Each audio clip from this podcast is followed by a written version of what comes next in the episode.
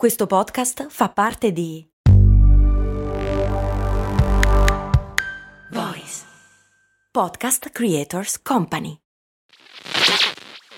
Questo ascolto è supportato da MD Supermercati Convenienti. Non so se avete notato anche voi, ma negli ultimi anni fare la spesa è diventato sempre più difficile. Nei decenni passati era quasi un rito familiare. Oggi ci dobbiamo destreggiare tra mille impegni e in più dobbiamo stare attenti al prezzo e alla qualità. Per fortuna però c'è MD che al prezzo conveniente associa anche la qualità dei prodotti. MD ci risolve più problemi in un colpo solo. Diciamo che si va sul sicuro. E scaricando l'app di MD potrei avere altri vantaggi, oltre a scoprire tutto l'universo MD.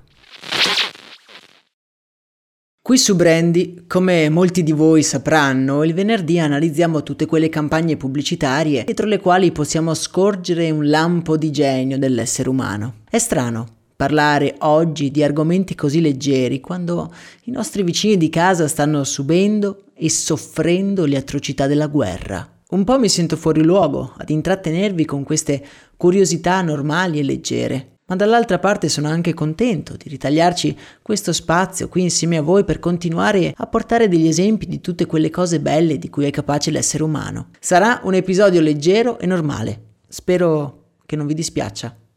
Cominciamo. Protagonista di oggi è una campagna che almeno una volta viene menzionata in ogni corso di comunicazione e marketing che si rispetti. Non vi nascondo che è anche una delle mie preferite in assoluto. Prima di iniziare vi ricordo che tutti gli episodi relativi alle campagne pubblicitarie li potete trovare su Spotify in una playlist dedicata che vi linko nella descrizione di questo episodio. Dunque, da dove parte la nostra storia? Siamo nel 1961, Stati Uniti. Sono anni di incredibile ottimismo e crescita economica. I patemi degli anni 40 e 50 sono finiti e la magica era dei consumi è appena cominciata. Le persone iniziano ad avere un reddito considerevole e i brand si scontrano per catturare l'attenzione dei possibili clienti.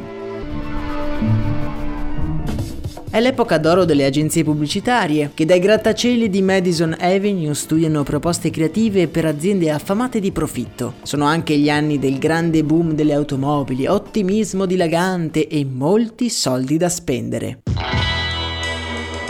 Le campagne pubblicitarie all'epoca traducono quello che è sentimento comune. Tutti i prodotti vengono presentati come i migliori sulla piazza e come quelle determinate caratteristiche incredibili possono creare un'esistenza idilliaca. In questo scenario iperottimistico e lievemente arrogante, passatemi il termine, un brand di auto a noleggio utilizza un approccio decisamente diverso. Il noleggio negli Stati Uniti è una cosa ormai affermata. Gli uomini d'affari lo utilizzano per i viaggi di lavoro e il mercato è dominato dal gigante Hertz, che con il suo 62% di quote è il re indiscusso del settore. Dietro di lui una schiera di competitor eh, sempre maggiore cerca di rosicchiare con scarsi risultati qualche cliente rivale. Il primo dei perdenti è Avis, che detiene circa il 29% delle quote di mercato all'epoca. Fondata nel 1946, Avis è un brand ambizioso e nel 1961 decide di provare il tutto per tutto pur di detronizzare il suo potente rivale. Per farlo si rivolge ad un'agenzia pubblicitaria sulla cresta dell'onda, la Doindale Burnback nei cui uffici, avvolti in una nuvola di fumo, i creativi si scervellano su questa sfida che sembra in qualche modo impossibile. Come può fare la numero due del mercato a trasformare questa apparente sconfitta sul suo più grande selling point? La DDB, l'agenzia pubblicitaria, ha però un asso nella manica. Proprio un paio di anni prima ha prodotto quella che verrà poi considerata la più grande campagna pubblicitaria della storia. Stiamo parlando di Think Small, nella quale, partendo da un apparente difetto del maggiolino Volkswagen, si arrivava ad elogiare le sue caratteristiche vantaggiose per un determinato target. L'analisi della campagna la trovate sempre qui su questo podcast, vi metterò il link diretto in descrizione se vi va. Con Avis l'agenzia decide di provare lo stesso approccio braccio. Quindi la domanda sorge spontanea, quali aspetti positivi porta al business il fatto di essere secondi e non il leader? La risposta è tanto scontata quanto geniale. Il fatto stesso di essere secondi porta il brand a doversi impegnare di più, a non lasciare nulla al caso, a trattare meglio i propri clienti perché consapevoli di essere in difetto sui numeri. Nel gennaio 1962 un nuovo manifesto compare sui giornali e per le strade di New York. Senza fronzoli o colori sgargianti possiamo leggere un titolo che è un capolavoro del copywriting. In una frase, We try harder. Ci sforziamo di più Sottinteso, ci sforziamo di più di Hertz. Appena sotto il titolo una frase che sottolinea il fatto che essere secondi sia effettivamente meglio per il cliente finale. Una cosa per esempio, noi siamo il numero due e quindi non possiamo permetterci di farti aspettare, dobbiamo sforzarci di più. wow, tanto semplice quanto geniale. Non dobbiamo dimenticare poi che anche l'aspetto estetico gioca un ruolo predominante. Non ci sono colori, è tutto bianco, grigio e nero, proprio come nella campagna Think Small. Questo particolare è rilevante quando si pensa alla totale opulenza cromatica dei manifesti dell'epoca. In un turbinio di colori e slogan sensazionalistici, i manifesti della DDB spiccano. Un classico esempio di come alle volte less is more. Nel canale Telegram, il cui link trovate in descrizione, vi condivido alcuni manifesti di questa serie. Vi assicuro che sono veramente uno più bello dell'altro e sono una vera e propria lezione di comunicazione. Ma quali sono stati i risultati di questa campagna?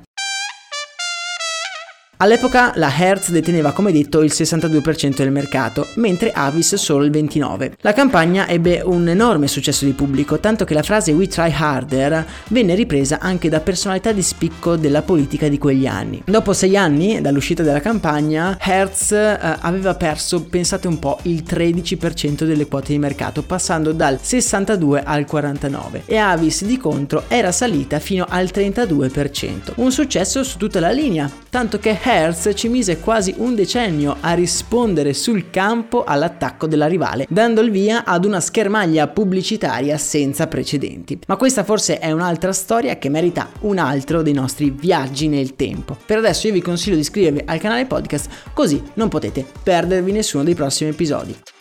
Il link per approfondire la puntata e per sostenere il nostro progetto giornaliero lo trovate come sempre in descrizione. Per oggi è tutto, nella speranza che siate tutti al sicuro e che siate tutti bene. Io vi abbraccio. Un saluto da Max Corona.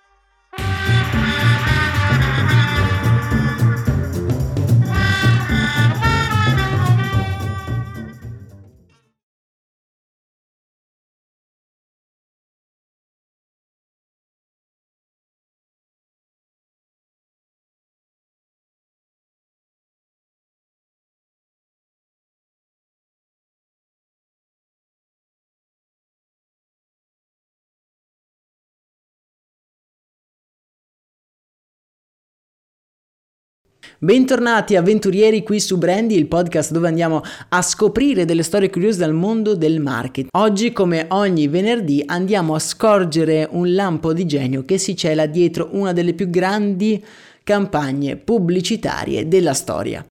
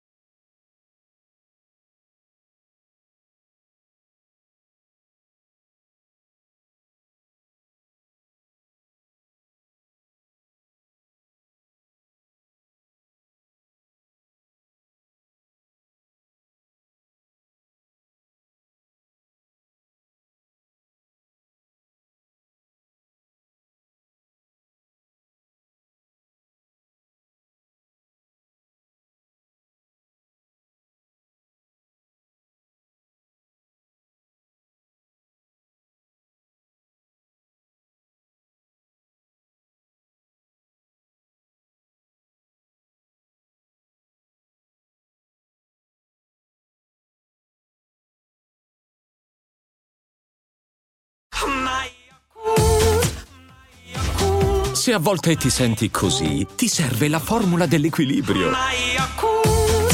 Yakult Balance, 20 miliardi di probiotici LCS più la vitamina D per ossa e muscoli.